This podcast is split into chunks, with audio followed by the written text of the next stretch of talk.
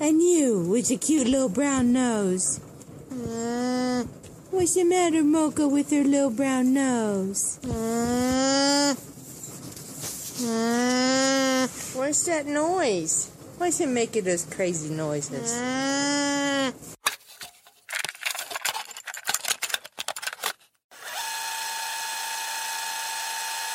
Вы слушаете Альпака подкаст. Buongiorno, buongiorno, buongiorno to you. Buongiorno, buongiorno, I'm glad to see you. Buongiorno, everybody, или, как говорят чеченцы, Диди Хейл. С вами Марико, и вы слушаете Альпака подкаст. Сегодня мы начинаем наш обещанный месяц э, войнавских подкастов, и открывает его э, Малика Зубайраева, специальный корреспондент Кавказского независимого журнала «Дождь». А, Малика в нем ведет постоянную рубрику а, о без вести пропавших чеченцах, поэтому, как было обещано, подкасты войнахские будут не всегда а, веселые, но всегда познавательные и где-то грустные. Малика, ассаляму алейкум. Малика, а! Малика, ассаляму алейкум. Ва алейкум ассалям, ва рахматуллахи ва Как, э, как официально слышится своя фамилия со стороны так официально меня давно не представляли. Ну, ты же спецкорреспондент, поэтому мы спецпутем тебя представляем. А, давай, наверное, перед тем, как мы начнем обсуждать эту сложную, ну, тяжелую, больную тему, а, можешь ты немножко такую сделать нам предысторию, как для тебя все это вообще началось, почему именно эта тема все-таки я думаю, что поле, особенно и правозащитное, и, ну, не только правозащитное, и тематик очень много. Почему ты выбрала именно писать о без вести пропавших людях, исследовать вот именно эту область? А, ну, думаю, наверное, копнуть чуть-чуть глубже придется, хотя мы, наверное, не сильно углубимся в это. А, где-то в пятом классе моя маленькая голова увидела фильм Э, блондинка в законе. И э, дело в том, что и там, ну, там же прослеживалась такая линия, что э, она как бы помогла. Я его не смотрела, ты так говоришь, там же прослеживалась. Как это? Это, короче, история такая, что блондинка, абсолютно не приспособленная к реальной жизни, а, в общем, решает пойти на юрфак. Буду гуглить сейчас. Да, да. Решает пойти на юрфак, и позиция такая, что цель как бы защитить тех, у кого нет возможности себя защищать. Как бы мне тогда казалось, что я прослеживаю тоже эту цель. То есть я, ну, я понимала, что в мире все происходит довольно ну, грустно, в отличие от книжек и фильмов, да, то есть всегда получается, что тот, кто, ну, сильный кто, у кого больше возможностей. Вот, и у меня была тоже цель, что вот я буду защищать слабых. Это потом, через 28 лет, я на терапии узнаю, оказывается, это была неуверенность в себе, которая ассоциировалась у меня с блондинкой. А, ну, как бы это было только потом. Тогда все нормально было. Рис Уизерспун, я тут погуглила уже открыла. Да, да, да, да. Вот, ну, в общем, вот такой. Вот и вот с пятого класса я точно знала, что я вот буду юристом, или, ну, тогда это была адвокатура. В общем, вот, вот шла к этой цели. Потом, после окончания юридического факультета, а, так получилось, что мне казалось... А, ну, на, на юрфаке я выбрала международное право. Э, в принципе, самое непопулярное направление, потому что все выбирали уголовное право. В итоге, ну, мне казалось, что международное право — это как, наверное, ну, как воздушный флот, да, это что-то вроде элиты, что это вот вот там соблюдаются законы, вот здесь нет, а там они соблюдаются. Потом, значит, э, получается, что после окончания юридического факультета была ориентировка на прокуратуру, то есть я думала, я буду так, опять-таки, да, тема надзора над законом, над исполнением закона. И, ну, так получилось, что в прокуратуру в какой-то последний момент после своей практики со своей близкой подругой а, я передумала работать в прокуратуре, и как-то как было суждено, видимо, оказаться мне в правозащитной организации, которая занималась очень узкой, узкой, узкой деятельностью, то есть непосредственно направленность на поиск без вести пропавших в период двух чеченских кампаний, то есть войн войны.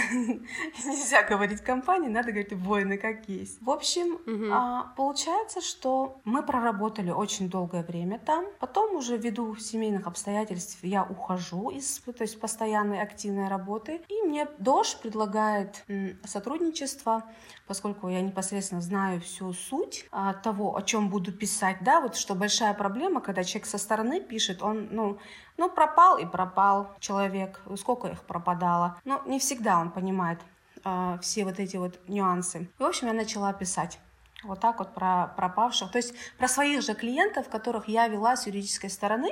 Но в жизни так случается, что ну, не получается у тебя просто вот абстрактно э, относиться и вести человека чисто вот по его э, документам. Ты всегда вникаешь mm-hmm. в жизнь, и плачешь первые две э, консультации вместе с ним же, потому что как бы там ни было, будь это сотый человек э, или 151, одинаково, ну, трагедия, она у всех вот своя личная бывает, вот у них вот в чем-то это проявляется, то есть человек может приходить к тебе, у нас была одна женщина, которая на всех собраниях, вот когда вот они собираются, мамы, да, в основном, сестры, мамы э, э, или жены, они собираются, и она всегда была, была с красной помадой, эта женщина. Она была всегда одета, и красная помада у нее была. И, естественно, наши, в основном женщины, осуждали это. Они считали, что она недостаточно горюет, как им казалось. Но э, сейчас уже я понимаю, что это был ее способ выражения своего горя. То есть и ни в коем случае, ну, как бы нельзя осуждать то, как человек его выражает. Mm-hmm. Вот так, так все это и началось на самом деле, как бы абсолютно случайно, абсолютно. Еще я помню, как мой сказал мой главный редактор Шавхалов Исрапил, э, он мне сказал, что юристы обычно не умеют писать, ну давай попробуем.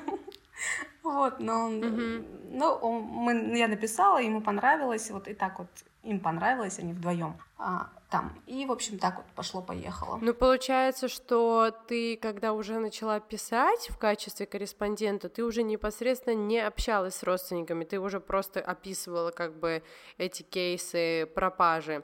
А когда ты работала в правозащитной организации, ты непосредственно с ними контактировала плотно, правильно я понимаю? А, верно, но как интервью, когда ты записываешь уже, ты опять контактируешь mm-hmm. с ними, но тут уже ты как будто ты сидишь и погружаешься полностью. То есть, если в первом случае, когда ты работаешь в правозащитной организации, ну, ты, может быть, и не хотел бы знать, да, некоторые вещи, которые тебя, в принципе, в, в, ну, демобилизируют, и ты уже не в состоянии дальше нормально работать, когда ты зареванный весь день и тому подобное. А тут уже как бы ты непосредственно с целью вникнуть именно в душевную часть, э, сторону этой потери, да, ты уже непосредственно mm-hmm. работаешь, берешь интервью, они рассказывают, а как о человеке. Вот это, кстати, была одна из больших проблем, когда вот мы а, пытались наладить контакт даже с моими клиентами, они боятся до сих пор, боятся рассказывать. И когда ты вот говоришь им, мне не нужно, чтобы вы рассказали там, кто его забирал или что ты сделал, ну да, об этом я тоже беру,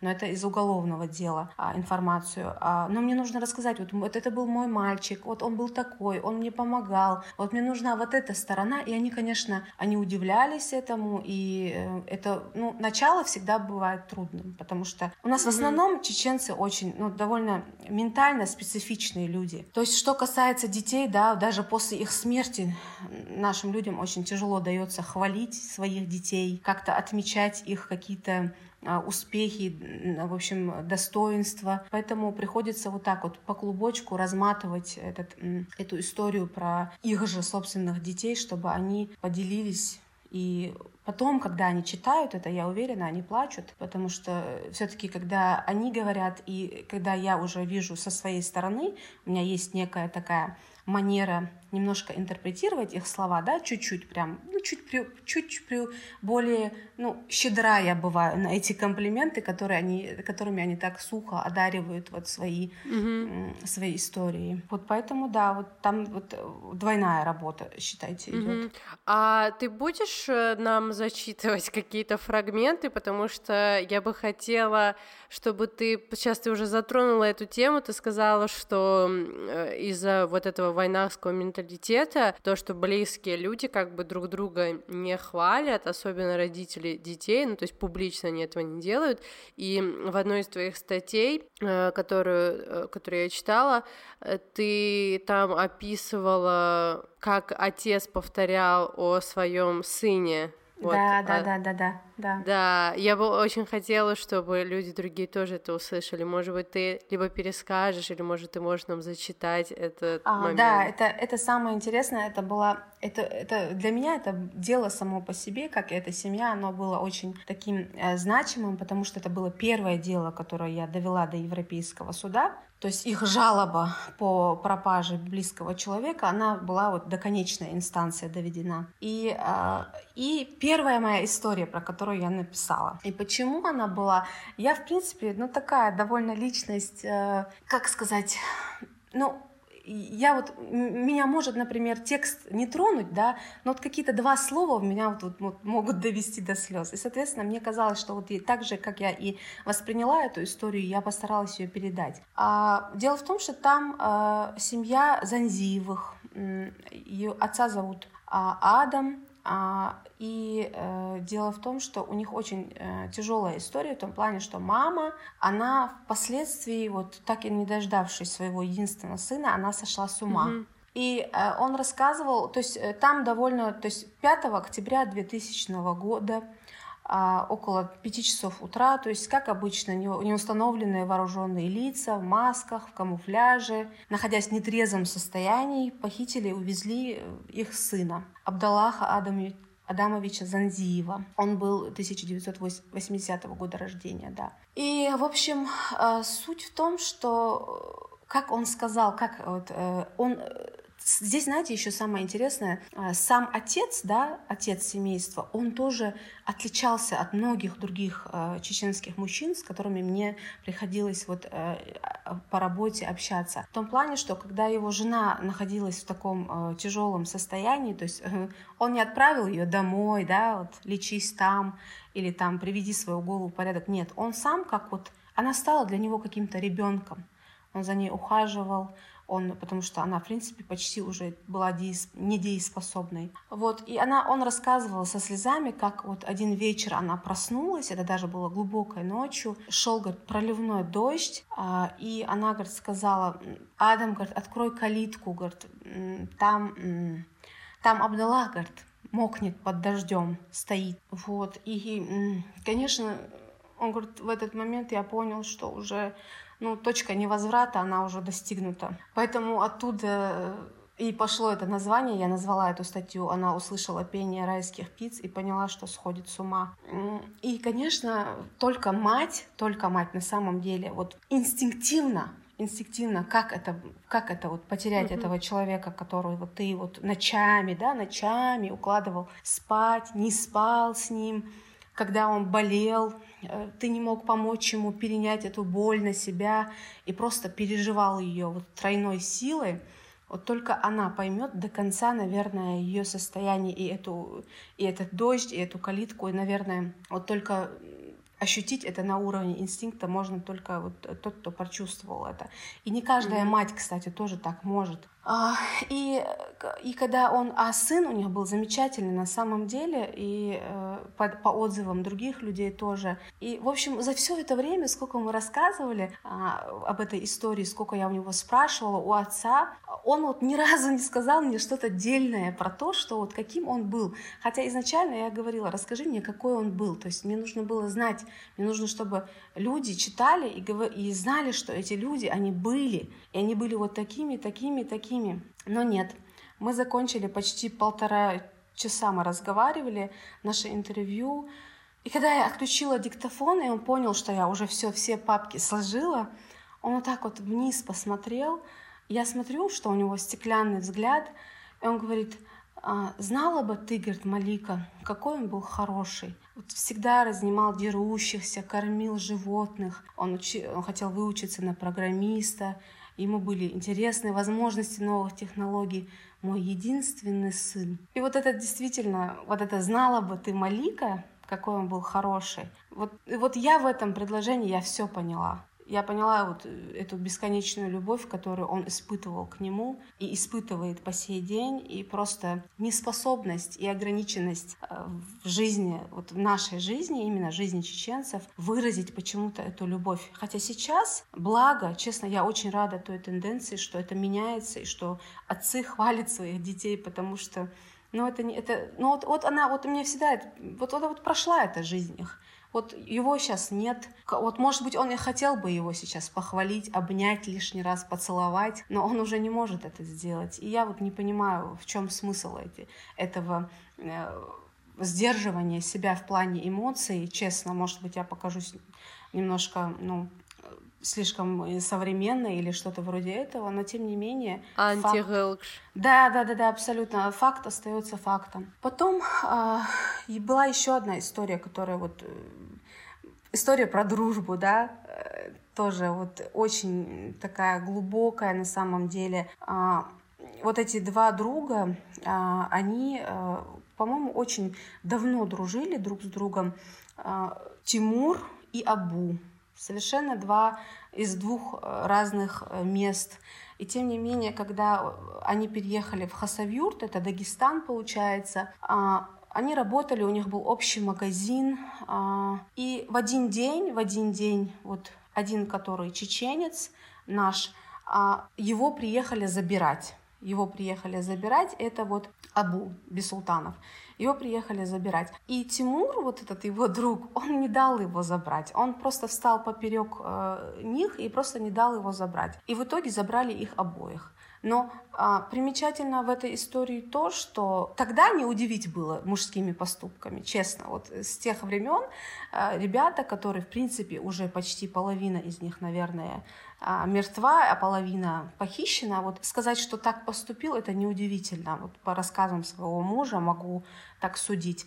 Но что удивительно в этой истории была вот именно вот жена Тимура, а, с которой мы познакомились и, соответственно, которая вот дает мне это интервью, Заира. Она воспитывает а, трех детей от своего мужа, и до сих пор она вот одна с ними. И э, что меня поразило, а, очень много наших именно людей все равно, наверное, от недостатка имана, наверное, от незнания своей религии, начинают э, искать причины, почему это произошло. То есть мы можем сказать, да, он туда поехал, и поэтому с ним это случилось. Это случилось, потому что здесь его кто-то вот подвел. Ни разу, ни разу за сколько вот работу совместную, за год совместной работы с Заирой, я не услышала от нее то, что моего мужа забрали, потому что вот он, вот он при, ну, они приехали за ним, за его другом, и он заступился. Или если бы он не заступился бы, он бы был бы с нами. Вот что меня поразило. А она сказала как-то, она сказала, а, говорит, если если, говорит, он бы поступил иначе, то это был бы, наверное, говорит, не мой муж. И что ее постоянно гложило, то, что они, у них был пост в этот день, и то, что то есть это был как раз, они вот э, к этому времени, они заканчивали работу в магазине, купили фруктов э, к, к разговению и должны были приехать домой. И она постоянно повторяла, говорит, мне вот, я, говорит, меня не оставляет эта мысль, говорит, в покое, когда я пью воду, мне, говорит, кажется, дали ли ему попить воды, то есть, потому что он же целый день, говорит, был а, с постом. Поэтому вот такие моменты и такие люди, конечно, ты, ты их видишь каждый день, но они раскрываются с другой стороны, когда ты пытаешься с ними поговорить, и ты и иногда ты думаешь, какой человек может быть вот с большой душой и большим иманом, и как его не меняет эта жизнь, и не меняют обстоятельства, и Аллах их испытывает, и они, они достойно проходят эти испытания, пусть это все им зачтется. Вот. Поэтому таких историй очень много на самом деле. И... О каких масштабах мы вообще говорим? То есть какое количество людей? Э, есть ли какой-то реестр, где можно посмотреть? Э, вообще о каких э, числах мы говорим? Сколько человек без вести пропало вот в первую, вторую чеченскую войну? Если честно, я могу сказать то, что в нашей базе, в нашей базе а, было около 17 тысяч человек. Это в базе нашей организации. Угу. А, вот, поэтому, а если взять а, всю войну, чече, все чеченские войны, то Тут я думаю, что цифра будет намного больше. С какими еще трудностями ты сталкиваешься при взаимодействии с этими людьми? А, по большому счету, э, в плане работы уже корреспондентом, да, или журналистской деятельности, кроме страха, который они испытывают до сих пор, как таковых трудностей нету. Но люди по-прежнему боятся. Они боятся того, что к ним постучатся в дверь, и за их слова придется им отвечать перед кем-то, непонятно кем, вот, что случится что-то с другими детьми, которые у них остались. Это в основном вот этот страх, то есть побольше, хотя на самом деле э, сейчас власть смотрит на это все как бы сквозь пальцы, даже это тогда было, то есть лет 5-6 назад, когда мы работали в правозащитной организации, Тогда на нас тоже смотрели вот так сквозь пальцы, потому что э, это так, на самом деле, вот это, это так смешно, это, это, это грустно от того, что это так смешно, потому что вот вот эти люди были, да, они ходили, они ходили по земле, у них была какая-то, э, у них был какой-то генетический код в конце концов, и они просто исчезли, вот они просто испарились, как будто вот они растворились в воздухе. Меня до сих пор э, эта мысль, вот она меня, когда вот а, она меня вот захватывает полностью, я ее до сих пор не могу полностью осознать. То есть я не понимаю, куда можно было деть столько людей, честно. А, и такое ощущение, что прилетели зеленые человечки, забрали их и улетели с ними. Все, и, и никаких зацепок, никаких зацепок. То есть, я не знаю, у меня была одна женщина, одна из последних вот моих, моих историй, ее зовут Зара, и она рассказывала, что мне, говорит, когда я искала своего сына, мне, говорит, казалось, если я обойду каждый двор, каждый двор, каждый подвал, вот тогда я точно могу спать спокойно, я могу себе сказать, я, я обошла весь этот город, я, его нигде не было. И когда я пропускала, говорит, когда у меня ноги опухали а, от бесконечной ходьбы, потому что транспорта, естественно, тогда нету, все разгромлено, и по руинам ты это рыщешь и ходишь. И мне казалось, говорит, что если я случайно какое-то окно, какую-то дверь, говорит, я ее пропущу, я не смогу никогда жить нормально, не смогу. А, и вот Действительно так и есть. И вот, вот этот страх от того, что они могут, эм, вот их слова могут повлечь за собой какие-то последствия, да, необратимые последствия, вот это до сих пор сковывает людей, и они даже, ну, прям э, так, так бывает интересно, когда в конце человек начинает что-то пытаться кому-то сказать спасибо, там, за то, что мы живем, мы дышим и все такое в этом духе. А что касается э, юридической работы, когда она была, то тут, конечно, трудности это было мягко сказано, особенно когда со стороны следственных органов, э, работников прокуратуры, судов, Самое смешное это, да, вот секретарей судебного заседания, вот вообще вот э, когда ты, встречаешь столько агрессии, то есть, например, человек приходит, да, а мы прекрасно понимаем, что он пришел к нам за помощью. У нас наша руководительница, Мадина Магомадова всегда говорила, что неважно, для чего он пришел, неважно, сможешь ты ему помочь. Он, он вот, его выгнали из всех кабинетов. Он пришел к нам вот как последний, вот, последний луч надежды. Вот, и ты должен его встретить, ты должен ему дать воды, валерьянки, успокоить, выслушать его, да, зачастую это двухчасовые, трехчасовые консультации. Потом ты начинаешь раскладку делать именно с юридической стороны, что ты можешь ему сделать. И, конечно, ну, почти 60%, нет, даже 80, наверное, процентов людей и их дела, они фактически, ты уже юридически никак не мог им помочь. То есть э, помощь, да, что мы называем помощью? Это Найти ты человека не можешь, а что остается? Материально как-то а, возместить как-то его ущерб. И зачастую самое интересное было трудно донести до человека, что он имеет право на возмещение этого морального вреда, имеет право. То есть это нельзя просто так а, забрать твоего сына, например, и оставить тебя без, вообще без ничего. То есть это вполне нормально. Но что делают наши люди, причем они твоей же национальности, которые работают в следственных органах, в судах, они начинают а, давить на их слабое место, представляете? Давить на слабое место, говорить им, что «А, вот ты продал своего человека, хочешь за него деньги взять» и тому подобное. Вот такие ведь буквально прямым текстом, абсолютно не стесняясь. И, естественно, когда ты, когда человек и так, которого ты еле-еле настроил на этот путь, да, ты им говоришь, там, это ваше дело, вы должны ходить в суд, вы должны отстаивать. Если будет прям совсем тяжело, да, я пойду с вами, но это физически невозможно со всеми вот так ходить. Учитывая, что наша деятельность была абсолютно кристально, кристально бесплатной. Вот. И, и вдруг они встречают вот это вот, как человек им сидит и говорит, что ты продал своего человека, хочешь за него деньги взять, возвращаются к нам, они говорят о том, что а, еще говорят им, еще им советуют и наталкивают их на, на, ту, на ту мысль, что мы тоже хотим взять денег с них, да, вот с их умерших людей повально. И, естественно, они приходят, они говорят, мы ничего не хотим, мы вот все, забираем свои документы и пропадают на полгода. Потом там кто-то, кто рядом был, кто там абсолютно бесплатно или через нас, или через какую-то другую платную организацию, или через адвокатов, там получает, например, какую-то материальную помощь, да, не помощь, а возмещение морального вреда. И, например, что делают наши люди в основном? Это они делают садака, да, режут э, там животных, жертвоприношения делают и вот раздают от имени своего пропавшего родственника. В основном это вот всегда так.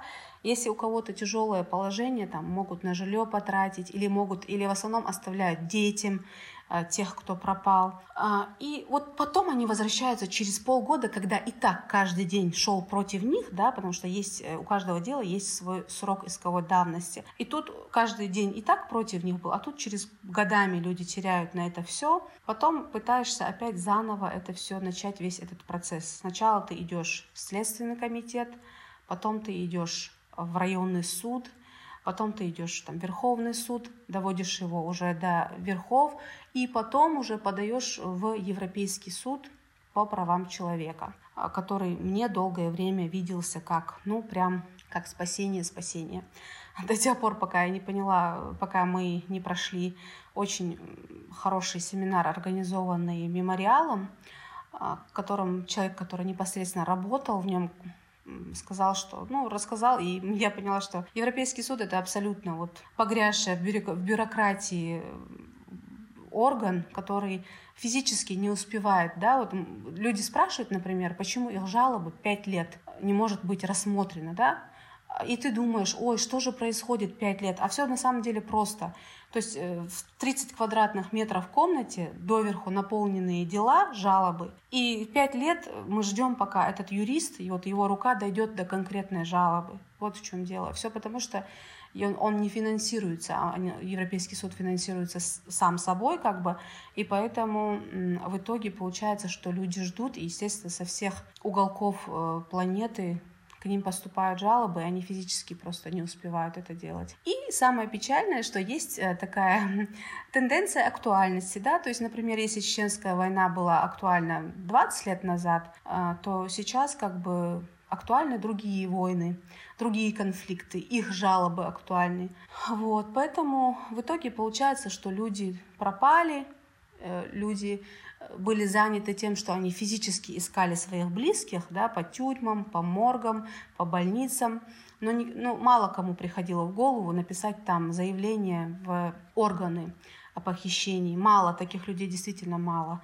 И, и они оказываются на обочине, в общем. То есть по их делам никто работать не будет. Найденных, найденных среди пропавших в моей практике ни одного, ни одного человека. Но у тебя были те, кому выплачивали компенсации, да, и даже вот эта история о мужчине с пропавшим сыном, чья жена в итоге да, сошла да, да, с ума, им же в итоге ЕСПЧ тоже выплатил компенсацию. Да, по крайней мере, вот э, взяли они на руки, я не знаю, потому что они в прошлом году, только э, было решение позапрошлом, прошлом году, но э, положительные решения, конечно, да, это большой, большой успех считается в этом плане. Более ста, наверное, дел у нас есть положительные, то есть это Если кому-то интересно, то это э, там люди как-то любят говорить про огромные какие-то цифры. На самом деле это 60 тысяч евро считается на человека одного, который пропал, да, возмещен. Ну, такая вот такой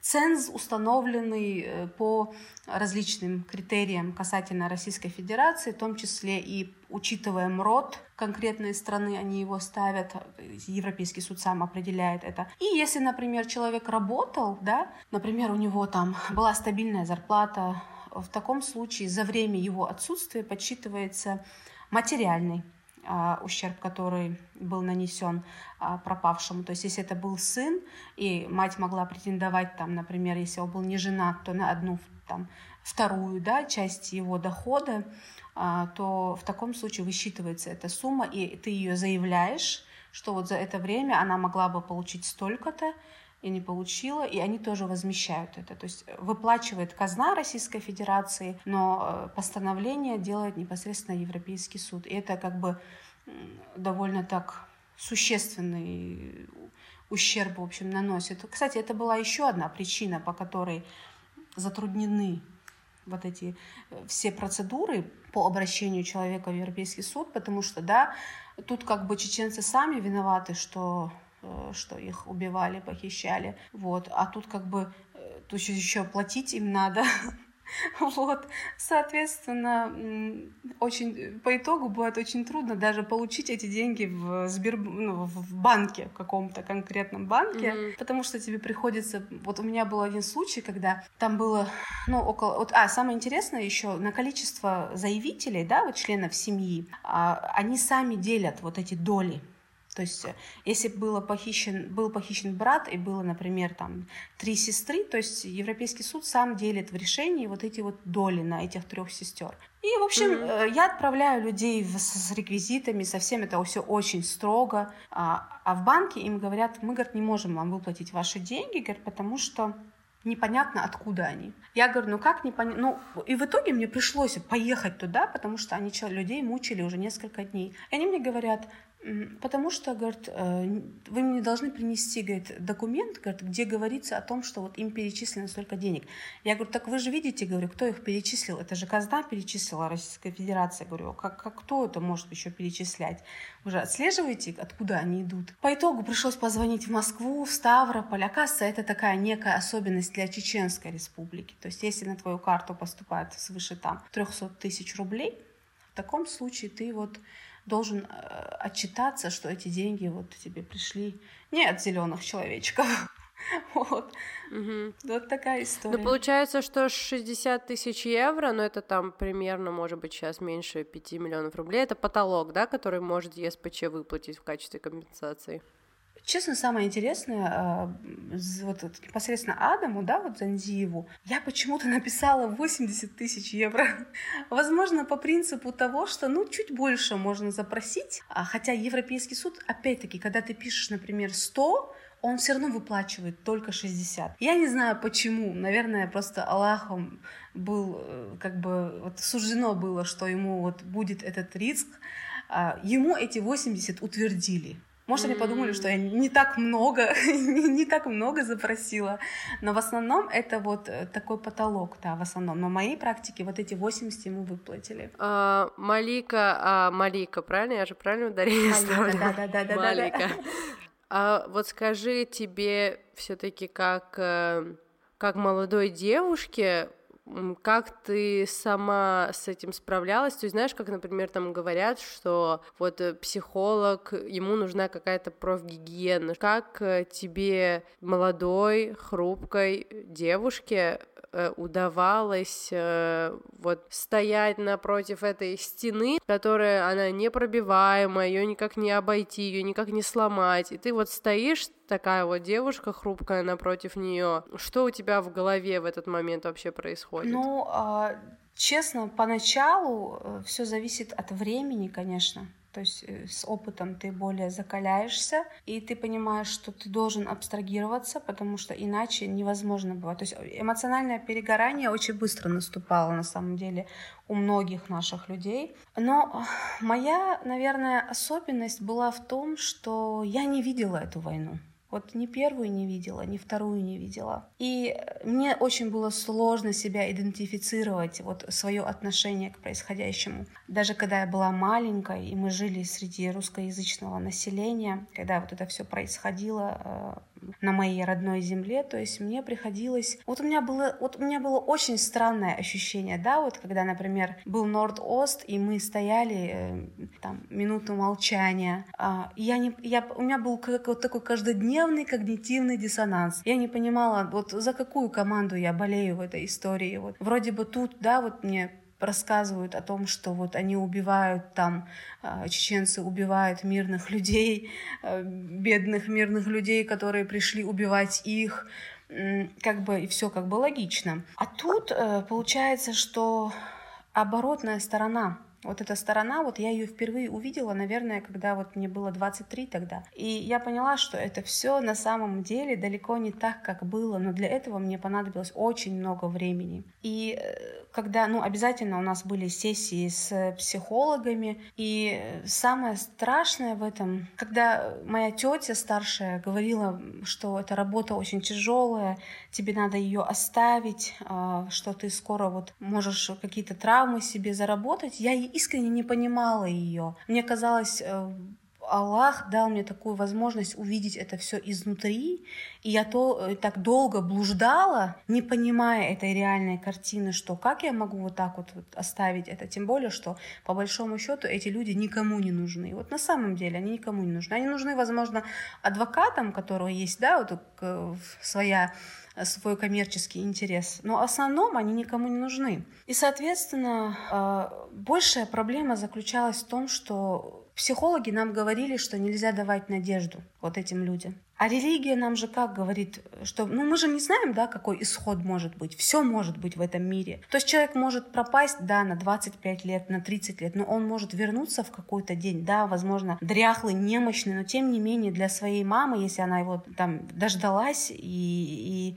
не покинула этот мир, он все равно будет тем самым ребенком, которого, вот, которого э, у нее забрали из рук. Вот. И, соответственно, тут опять двоякая была ситуация. Ты не мог сказать им, то есть э, в психологии есть стадии, да, когда, которые человек должен пройти, когда наступает для него боль потери. То есть это там э, гнев, отрицание, смирение. Возможно, не по порядку я что-то сказала. Но угу. суть в том, что он должен пережить это, да, и начать новую жизнь. И нам говорили, что так надо делать. То есть э, все наши психологи. Они говорили, что вы должны их привести к той мысли, что э эти люди больше не вернутся, что эта история закончилась, и что они должны жить дальше. И я понимаю с, с какой-то стороны это, потому что э, они ведь не живут. Вот мать, которая ждет своего сына, она не живет. У меня столько было женщин, которые рассказывали, что они поставили свои кровати ближе к двери, что они э, каждый стук вскакивают в дверь, что они реально на уровне уже инстинкта думают, что вот, вот, а может быть сейчас это он, да? Что есть те, которые ночью не дают закрыть дверь, есть те, которые не уезжают никуда, не хотят переезжать никуда. И это, то есть, что может быть хуже неизвестности? Ничего на самом деле. На самом деле, вот хуже неизвестности ничего. И только люди, которые м, прям находят в себе какие-то невероятные силы, да, выкапывают могилы, э, делают надгробия и, и, и вот заканчивают вот для себя в глубине души, заканчивают, нет, не истории, связанные со своими близкими людьми, нет, как другие предполагают, нет, они заканчивают свою боль, они решают, что вот, вот тут вот пора уже остановиться и дальше жить, постараться как-то. Потому что, ну, э, опять с точки зрения нашей религии это тоже неправильно. То есть Аллах ведь не посылает нам да, сверх того, что мы можем пережить. Поэтому э, сложность вот в этом была не сколько, как может быть для меня. Возможно, я не осознаю до сих пор, возможно, просто не осознаю, какой отпечаток оставила для меня там эта работа конкретно. А, но для себя усвоила многие вещи касательно, например, предопределения. Если, если ты слышишь, э, у нас же были истории не только про пропавших, то есть мы же вели дела убитых тоже, и это, это очень удивительно. То есть писали мы только про пропавших, но э, ввели дела всех категорий, и раненых, и убитых. И тут, конечно, ты понимаешь, вот это вот, это как бывает вот в фильмах, когда делают раскладку, да, в конце, как все было на самом деле. Вот у тебя бывает такая же раскладка, потому что человек, например, э, был, была одна история, связанная с... Маму звали Муминат, а она вот как раз тоже был, была дагестанка мама, замужем за чеченцем. И вот у нее был сын Шамиль. Вот когда я вспоминаю про то, что э, про то про аят из Корана, о котором говорится, что если бы было бы им суждено умереть на мосту, а они э, бы заперлись в башнях, то они приползли бы, да, вот к этому мосту, где им суждено умереть. И вот каждый, каждый раз, когда я читаю этот аят, я вспоминаю эту историю, потому что этот мальчик, Шамиль, он очень был ну, вот, вот прям, вот мать, вот, вот все, что мама скажет, да, вот, он не заставлял ее нервничать. Он э, не ходил куда не надо, не был шкодой. Он просто вот э, все, что вот мог делать со своей стороны, делал, помогал своей маме во всем. И вот она рассказывает, что в этот вечер, когда это, по-моему, тоже 2001, э, может быть, год, вот точно, не, чтобы не соврать, а он говорит, мы вечером, говорит, сделали Иша намаз и собирались, говорит, уже ложиться спать. А я, говорит, только приступила к намазу. Мальчики сделали ее, а вот она только приступила. И, говорит, он пришел от друзей своих, наших соседских ребят, говорит, это Грозный Старопромысловский район. И он, говорит, говорит, «Э, мама, говорит, я должен пойти, к, сейчас вот срочно мне надо, говорит, пойти к своему другу. Но он говорит, я, говорит, Шамиль, ну зачем, говорит, уже ночь на дворе, ты только пришел. И, говорит, в обычной жизни, говорит, мне хватало этого. Вот просто сказать, Шамиль, ну зачем?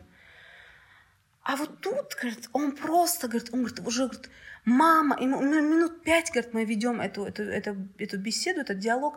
Говорит, ну, мама, мне нужно, мне нужно выйти. Я, говорит, подумала, ну ладно, ну пять минут, ну ничего.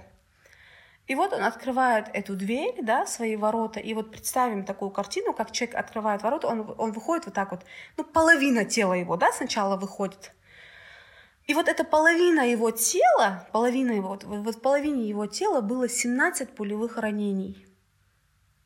Вот на, на момент, когда он вышел оттуда. И они, они, они стреляли с заглушителя, естественно, это, они ошиблись. Они пришли по наводке и ошиблись. И его брат, его брат не понял, что происходит, но услышал, как он говорит шахаду в тишине. И вот э, они его затащили обратно, те скрылись, наши любимые неустановленные лица. А, и всю ночь они не могли его вывести, потому что был комендантский час, и это есть какая разновидность пуль, которая при попадании в тело человека, она не останавливается там, куда она попала, а она э, раздробляет все, что есть внутри, и уже э, потом уже где-то на какой-то конец она выходит из себя. И вот она рассказывала, что вот э, он говорит, говорил, говорит, у меня все горит на живот показывая, хотя он весь был в ранениях, у меня все горит. И самое удивительное то, что эту ночь он пережил в таком состоянии. И умер он только на следующий день, уже, по-моему, вот, э, когда его довезли до больницы. Я всегда вспоминаю эту историю. Я понимаю, что вот что это означает, что ему было суждено сделать этот шаг. И пусть э, он будет в лучшем месте, я уверена, иншаллах, он будет в лучшем месте, чем мы все вместе взятые, и что Аллах воздаст ему за все, что ему пришлось претерпеть. Но удивительно, вот, вот это все происходящее, вот когда ты понимаешь, это по большому счету единственное мое спасение было, наверное, вот в абстрагировании. Я иногда пыталась воспринимать это не как реальные истории. Зачастую так и получалось. То есть вот это какой-то очередной вот сброс информации связанный, но вот нереально, такого не было. А иногда ты думаешь, может, реально было ли такое? Потому что это все так происходило вот на каждой улице, в каждом доме почти. Опять-таки, меня, моей семьи это не коснулось альхамдулилля, не коснулась, потому что не хочется э, призывать на себя эти испытания, честно, потому что ты не знаешь, ты их выдержишь или нет. И то, и, и вот так вот легкомысленно об этих вещах могут говорить только те люди, которые никогда это не испытали. Не, не испытали, как взламывают тебе дверь, как переворачивают все твои вещи, как просто вот ты держишь своего ребенка, а тут они у тебя его забирают, отнимают, э, и применяют к тебе насилие, И просто все. И он вот, он, вот вышел он за порог этой твоей двери, и исчез он просто. И ты смотришь, вот как реально, вот как по щелчку. Человек был вот вчера вот еще постель теплая его, а сегодня вот его нету, и больше он никогда не придет. Поэтому... Малика, были истории пропавших женщин? Да, были истории пропавших женщин. Кстати, они, э, это будет, наверное, ну, немножко странно звучать, но они э, еще ужаснее кажутся. Потому что все равно женщина, хотя, возможно, это неправильно, она еще более уязвима, чем мужчина, да. И да, была история пропажи молодой девушки, очень просто ужасно, со своей тетей, причем ее похитили. А, ее звали Седа. Она приехала э, помочь э, на свадьбу, как это принято у чеченцев, да. На посту есть такая теория, подтвержденная многими свидетельскими показаниями, она понравилась кому-то из э, военнослужащих. И вечером э, того же дня, точнее глубокой ночью, они ее похитили э, со своей тетей, которой она спала. Вот. Вот такие истории были. Э, и самое удивительное то, что в ее случае она не раз, не раз ее мама не раз пыталась э, найти ее. То есть не раз пыталась найти ее и не раз, пыта... не раз устанавливали какую-то связь непосредственно с, тем, с теми людьми, которые якобы знали, где она находится. Но там шла, естественно, э, речь о больших э, суммах, которые они и собирали, но по итогу все равно что-то там не срасталось у них, и не получалось ее, в общем, дойти э, до, до первоисточника, который говорил, что он ее видел, и вот хотел, ну, забрал бы уж эти деньги бы, естественно, говорила ее мама. И в итоге их обманывали, каждый раз обманывали. И самое удивительное, раз мы уже затронули этот момент, отдельная графа, наверное, которую можно посвятить, это людям, которые играют на человеческом горе, играли, а может и сейчас так делают, которые называют себя провидцами, э, называют себя там какие-то мистические связи у них есть с теми, кто похищен. И это на самом деле, конечно, это все происходило за деньги, за большие деньги, в таких кошмарных условиях, когда людям в основном не было даже есть, и они умудрялись обманывать людей и зарабатывать на их трагедиях. Очень тяжелые истории. Можешь нам еще рассказать истории? Я не знала, что вы еще и убийствами занимались. Может быть, ты можешь нам рассказать истории. Понятное дело, что у тебя их были десятки и десятки, но то, что тебе запомнилось больше всего, или, может быть, то, что тебя удивило, это могут быть там и истории убийства и пропажи. Честно, конечно, удивить это немножко будет неправильно, неправильно подобранное слово. Удивить э, там вряд ли можно, но оно в основном это как, это как триллеры, наверное. Вот из триллеров э, можно вспомнить историю, когда э, парня похитили, э, потом нашли его тело вскрытое, без органов, рядом с э, военной базой в мусорных пакетах, в мусорном вот этом баке. И когда а, суд а, зачитывал, в общем, свое постановление, где мы, естественно, обвиняли военнослужащих, он акцентрировал свое внимание на то, что Бак не находился на, на, на военной базе, на территории военной базы. Он стоял за забором, соответственно, как бы это не относится к ним. А то, что как бы вокруг поле заминированное и что к нему, в принципе, не подобраться, да, обычному человеку вообще, что доступ к нему, к этому баку есть только у военнослужащих, этот момент вот как-то удивительным образом он э, умалчивался. А вот честно, вот лицемерие, вот это лицемерие, оно вот безграничное, вот безграничное было. А, тоже одна из, исто... одна из очень громких историй, когда а, делали военный коридор, то есть сделали зеленый коридор и сказали, а, массовое убийство было мирных жителей, в станице Горячеисточнинская, когда объявили зеленый, трехдневный зеленый коридор, и все люди двинулись на выход, все люди двинулись на выход. И когда их просто начали э, обстреливать с самолетов, сбрасывать на них бомбы, и, со, и эта история, вот погибло бы там вот тысячи, две тысячи, пять тысяч мирных жителей, эта история никогда бы не вскрылась бы в том плане, что она не получила бы огласки и не, не имела бы э, саму суть прецедента, да, если бы не одно «но».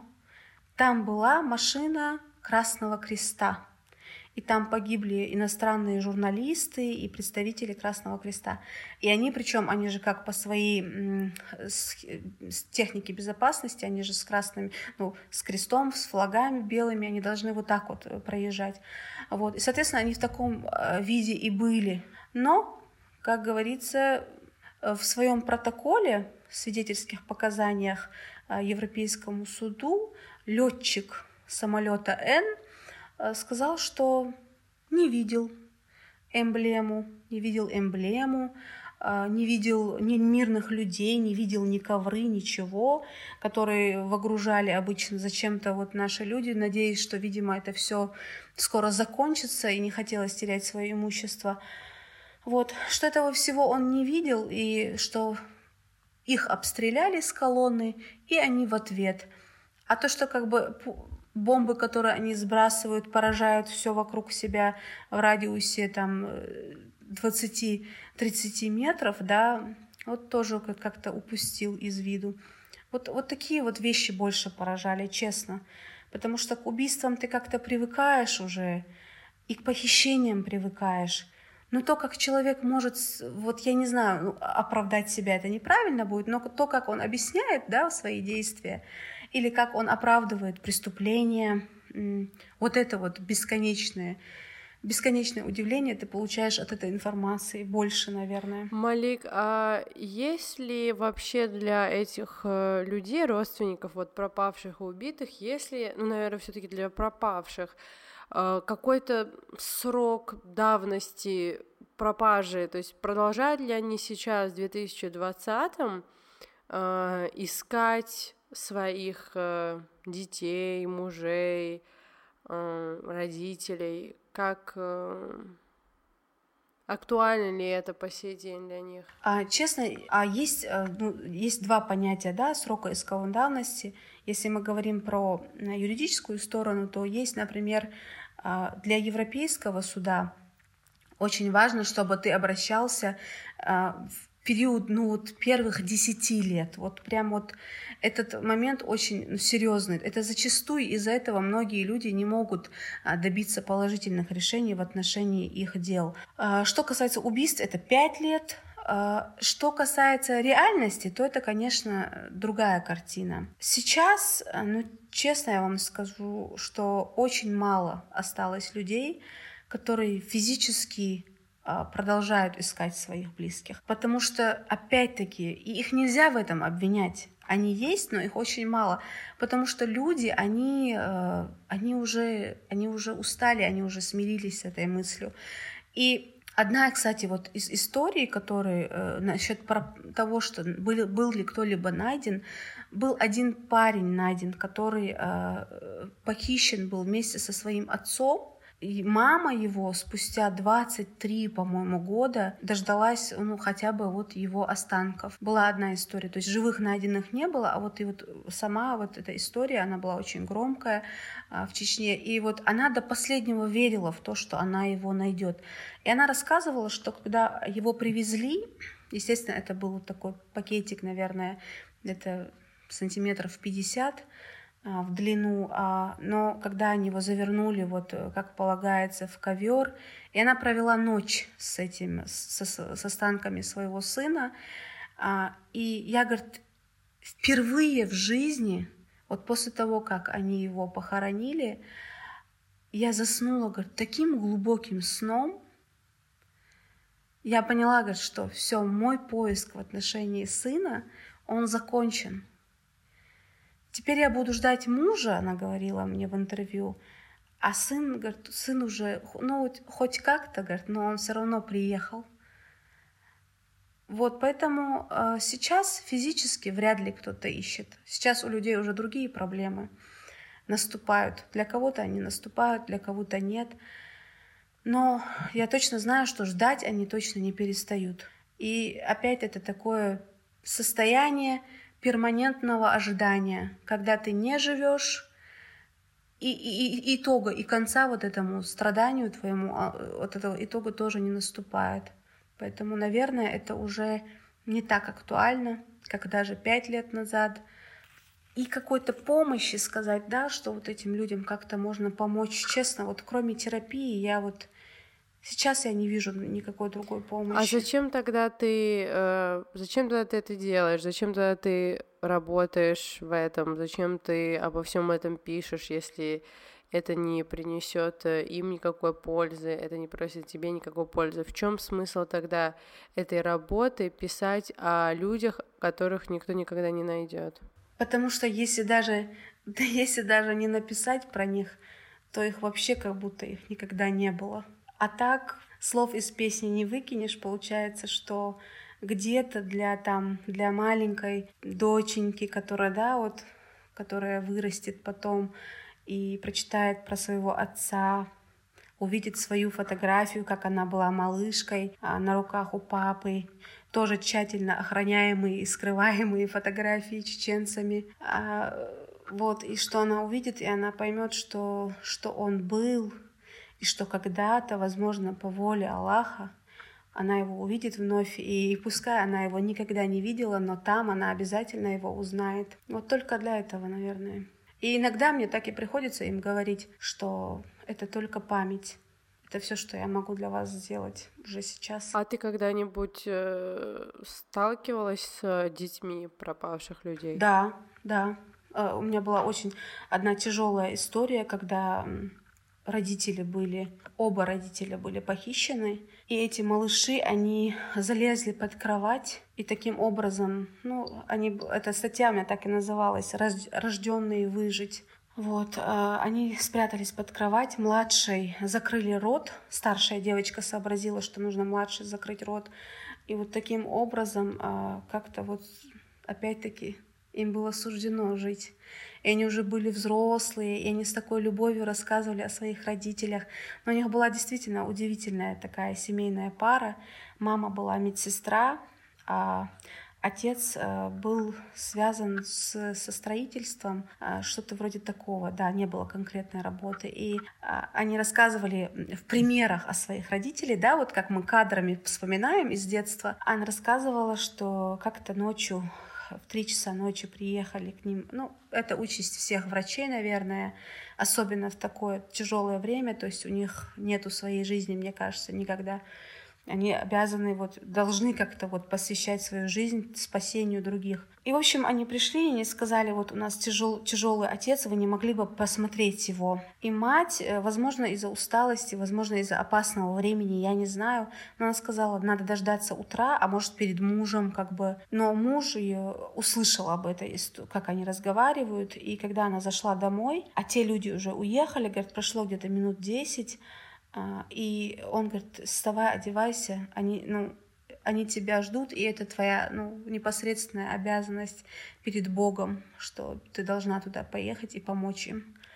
И мне кажется, да, вот это удивительно, когда человек вот так вот гармонично сосуществует с другим человеком, когда тебе многие вещи даже не нужно рассказывать, и это характеризует. И ее характеризует как дань уважения к своему мужу и его э, правам на нее, а уж его-то тем более. То есть насколько большой души человек он был. Поэтому, да, дети... Кстати, у них, у них совершенно другой взгляд бывает. Я понимаю, когда они не видят своих родителей, они заранее уже ожесточены к этому миру, а, и кроме подвоха как будто ничего не ждут. И, наверное, ну, в психологии это все объясняется, почему да как, и им, этим детям тоже очень тяжело, потому что они, они не смогут уже найти своих родителей, по крайней мере, в этом мире. Получается, что ты сейчас занимаешься только вот э, около журналистской, тебе не нравится, с, когда твою работу называют журналисткой, но около журналистской, корреспонденческой э, деятельностью, и ты больше не занимаешься вот вопросом юридического ассистирования, а, этих дел. Э, почему? Ввиду просто семейных обстоятельств, то есть уже когда ты, когда ты привязан детьми, уже получается такая работа. Хотя, в принципе, возможно, учитывая, что в другой сфере я работала, возможно, э, меня останавливает, наверное, и тот момент, что ощутимой какой-то помощи я уже предложить не могу этим людям. То есть, э, когда мы работали, иногда осознавая тщетность своих действий, э, нас наш руководитель успокаивала тем, что мы работаем на историю, для истории. То есть, э, что когда-то, возможно, через 50 лет, когда все эти папочки уже не будут под грифом секретным, вот именно вот это вот твое письмо, да, вот твое заявление, твой документ, который ты напечатал, э, возможно, он понадобится будущим поколениям, которые будут праправнуками этих пропавших без вести людей. Поэтому, но э, я, это, это мною двигало, возможно, те пять лет а, но сейчас уже как-то, а, наверное, морально уже будет тяжелее, тяжелее, я думаю, что работать. А, и еще тяжелее осознавать то, что помочь ты фактически уже ничем не можешь. Поэтому остается просто писать.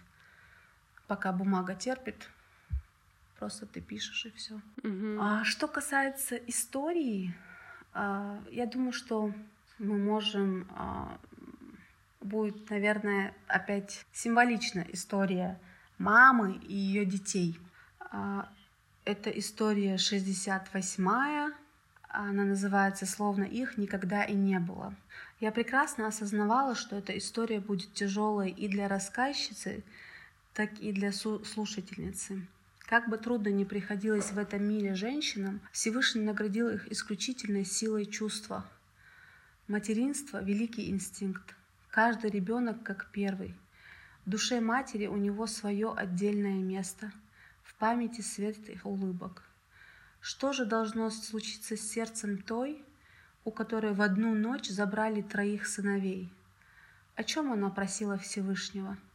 Сначала о том, чтобы нашлись родненькие, потом, чтобы хоть дали их как-то по-людски похоронить, а там избавление от мук, Лучше бы ты, несчастное сердце, перестала биться совсем. Но нет, ты жива и обязана все вытерпеть. Теперь каждую ночь, глядя на своих спящих детей, ты обречена желать спокойной ночи и тем, кого больше никогда не увидишь. Масра Бетерсултанова родилась в 1949 году в селе Араван Араванского района Киргизской ССР – она была единственным ребенком семьи Бетерсултановых. Э, они жили в селе Балансу Нажиртовского района Чечни. Осенью 1957 года их семья вернулась домой из изгнания. Через год Масра пошла в школу, окончила 8 классов. Образование продолжить, как у большинства, э, тогда не получилось. В возрасте 16 лет Масра уже вышла замуж за Нажмуди Дунгуева, который был старше нее на 11 лет. Они впервые встретились на свадьбе в селе Кошкильды. Спустя два года после знакомства Масра дала свое согласие. Жили сначала в Кашкильдах вместе с родственниками мужа. Чуть позже поселились отдельно, так как братья мужа уехали в станицу Шелковская и там до сих пор живут. Масра была любимицей отца, в детстве ее лелеяли, баловали. Иначе и быть не могло. Поэтому Нажмуди всячески старался, чтобы она ни в чем не нуждалась. Часто ездил на заработки, неустанно трудился. У них родилось 13 детей. Четверо умерли в младенчестве. Каждая утрата была мучительной. Жанета, ее старшая дочка, когда Масра поехала работать на луковое поле, она оставила со свекровью – а когда она вернулась домой, поняла, что ребенок отравился. Мать не успела ей помочь. Саид Магомед, мальчик, с самого начала был болезненным. Когда ему исполнился один год и три месяца, э, его разбил правосторонний паралич. А на тринадцатом году жизни он умер от эпилепсического приступа. Одиннадцатилетний Саид Али сгорел от менингита. А девятимесячная крошка Хава скончалась от ожогов, вылила на себя чайник с кипятком. Остальных девятерых детей родители вырастили. Все дети окончили сельскую школу. В войну семья Бетер-Султановых никуда не выезжала. Той ночью, с 7 на 8 ноября 2002 года, шел дождь.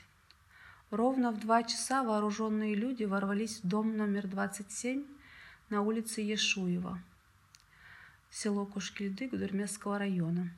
Дочери к тому времени были уже замужем. Дома находились сыновья Тунгуевых Саид Паша, Саид Амин, Саид Магомед, Саид Али и старший Саид Ахмед со своей женой отдельно в другой части дома. Вторжение было недолгим. Ровно через 15 минут, забрав с собой троих, Саид Ахмеда, Саид Амина и Саид Магомеда, незваные гости покинули дом. Наше окно выходит на улицу – в ту ночь я не могла уснуть, что-то тревожило меня. На заднем дворе в ограде каждого дома есть калитка для скота. Вдруг мне послышалось какое-то шарканье, и я различила в потемках быстро крадущихся людей. Вскочив, я хотела сообщить об этом мужу, но не успела, дверь открылась.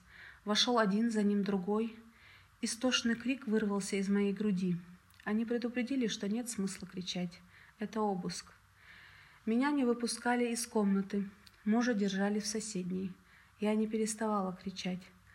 Военнослужащий периодически подходил и приставлял к моему лбу дуло автомата, приговаривая, что если не замолчу, пристрелит. Я кричала пуще прежнего. Я говорила ему «стреляй!». Не знаю, откуда взялась эта смелость. Наверное, я понимала подсознательно, что просто так они не уйдут. И хотела, чтобы меня услышали соседи. Аллах продлил мою жизнь, и она, конечно же, не зависела от его автомата. Краем глаза я увидела, как мужа повалили на пол. Долго слышался звук рвущейся одежды. Я не понимала, зачем они ее рвут. Оказалось, это был скотч. На голову ему намотали мой свитер, а руки связали сзади скотчем. Уходя, они пригрозили, что если кто-либо выйдет в течение 20 минут, и сообщит об их визите людям, они перестреляют всех. Как только они вышли, я кинулась к мужу, голову легко освободила, а скотч не поддавался, как же я долго его распутывала. Возможно, это заняло всего 3-4 минуты, но мне казалось, это вечность. Они сломали ему прикладом автомата четыре ребра. Наш Бунди не мог встать. Я выбежала на улицу, стала кричать, звать на помощь. К нам пришла одна соседка, и все. Утром уже и другие люди появились, но какой в этом был смысл? По форме те же пришельцы были похожи на ГРУшников. Но что меня смущает, так это то, с какой точностью, с каким знанием расположения комнат они шарили в нашем доме. Они забрали моих детей и все документы, буквально все, вплоть до свидетельства о рождении. У нас был большой зал, куда мы свалили кукурузу, чтобы не пропала. В тот год был огромный урожай. Перерыли они эту кукурузу вдоль и поперек. Сноха рассказывала, что когда они ворвались, в первую очередь подняли подушки и проверили под матрасом. Уже на следующее утро мы обратились в Гудермесский следственный комитет. В тот же день они осмотрели наш дом и возбудили уголовное дело. Но с тех пор больше ни разу нас не вызвали, не поделились какой-либо информацией официально – Спустя примерно год после похищения один из этих сотрудников пришел к нам, как сейчас помню. Облокотившись о печку, он сказал, «Я знаю, где твой старший сын. В Ханкале его видел. Двоих других с ним, правда, не было. И все. Больше ничего от него узнать мне не удалось». Уголовное дело по факту похищения было возбуждено 8 ноября 2002 года. 15 марта 2004 мать была признана потерпевшей. Зачем следствию понадобилось для этого два года, совершенно непонятно. Бетер-Султановы обращались к председателю Народного собрания парламента Чеченской Республики Абдурахманову, главе администрации, на тот момент кандидату в Государственную Думу Мусаеву, полномоченному представителю президента Султыгову, председателю Чеченского регионального отделения партии «Единая Россия» Клинцевичу, депутату Государственной Думы Аслаханову, в 2015 году обратились в Чеченскую региональную организацию «Матери Чечни».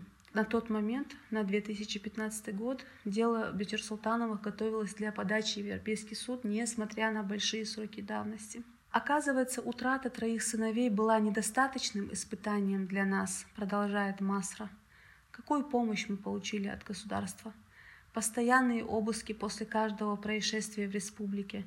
Однажды, когда опять ворвались в наш двор, люди в военной форме, мой муж говорит их главному – если веришь в Аллаха, я клянусь Всевышним, что здесь нет посторонних, не надо пугать женщин. На что тот отвечает, старик, не рассказывай мне ерунду. Если недоволен нашей властью, уезжай из страны.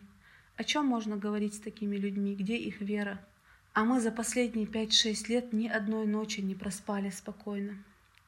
Через четыре месяца после похищения у жены Сайд Ахмеда родился мальчик Сайфулlah – когда мы говорим о безвинно пострадавших от этого гнусного произвола, о стольких людях, вот уже 15 лет живущих под бременем безутешного горя, необходимо вспомнить и о тех, кто пришел в этот наш мир позже, ведь они и с рождения, и самые большие жертвы этой ситуации. За что этот ребенок должен любить свою, с позволения сказать, родину?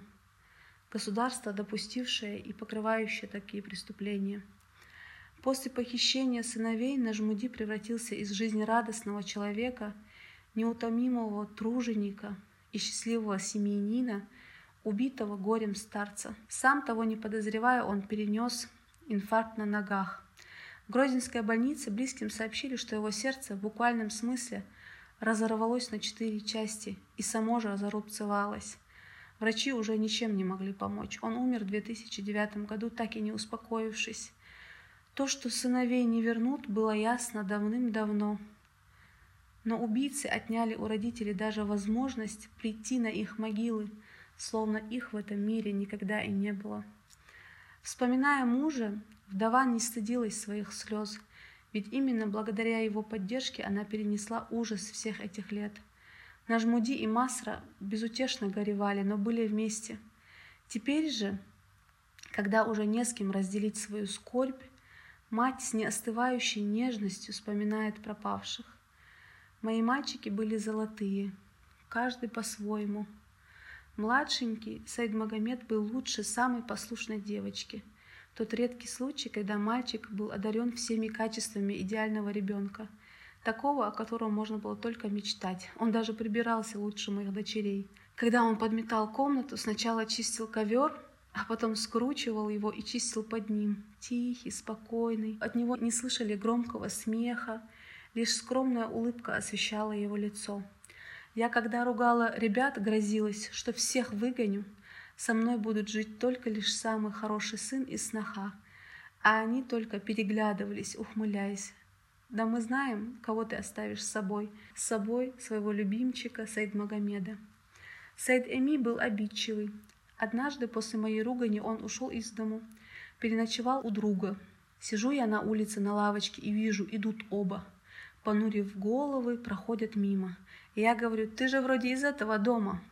Остановился и смотрит себе под ноги. Тут я подошла к другу и от души высказала все, что считала нужным. Мне казалось, он должен был отправить парня обратно, а не приютить у себя. Еще Сейд Эми был очень чистоплотный и опрятный. Если надо было убраться в сарае, пусть это даже минутное дело, все равно шел переодеваться. Мы со старшим братом Сайд Ахмедом учились вместе в Гудермесе. Я на педагогическом факультете, а он на сварщика, вспоминает Зарета, дочь Масры. У Сайда Ахмеда было бесплатное питание, а нам надо было покупать себе еду. На дорогу нам давали деньги, но поскольку семья большая, денег было маловато. Сайд Ахмед не умел считать деньги, они у него быстро улетучивались. Тогда он приходил и завуалированно начинал выведывать у меня информацию, как у меня дела обстоят с финансами. Зря стеснялся, я бы ему отдала и последнюю копейку, ведь это мой брат. Мы сразу же отправлялись вместе в столовую. Он был из тех людей, кто прекрасно понимал, что за каждого из нас он в ответе, особенно для девочек – что бы мне ни понадобилось, я всегда знала, что могу рассчитывать на его помощь, а еще он любил шутить. Сайдеми был с открытой душой, общительный, с белоснежной улыбкой. Даже на фото это видно. Начищал свои зубы постоянно, постоянно молился. строго следил, чтобы не опоздать и не пропустить время молитвы. Мама их никуда не пускала, даже на рынок, хотя они были уже большие ребята. Масра разделила свою жизнь между своими детьми, ежедневно следила, не голоден ли кто, не замерз ли. Не всем такое под силу. Впрочем, она здесь свои заслуги не видит. Не я вырастила их, их вырастил Аллах. Никто не может прийти ко мне и сказать, вот твой сын причинил мне зло. Хвала Аллаху, он их подарил мне, он их взрастил. Да, они безвинно похищены. Возможно, я их никогда в этом мире не увижу, но в этом мире никто не сможет нас разлучить. Что же мне осталось сейчас? Одни лишь сны. Их, ночью ворвавшись, не отнимешь у меня.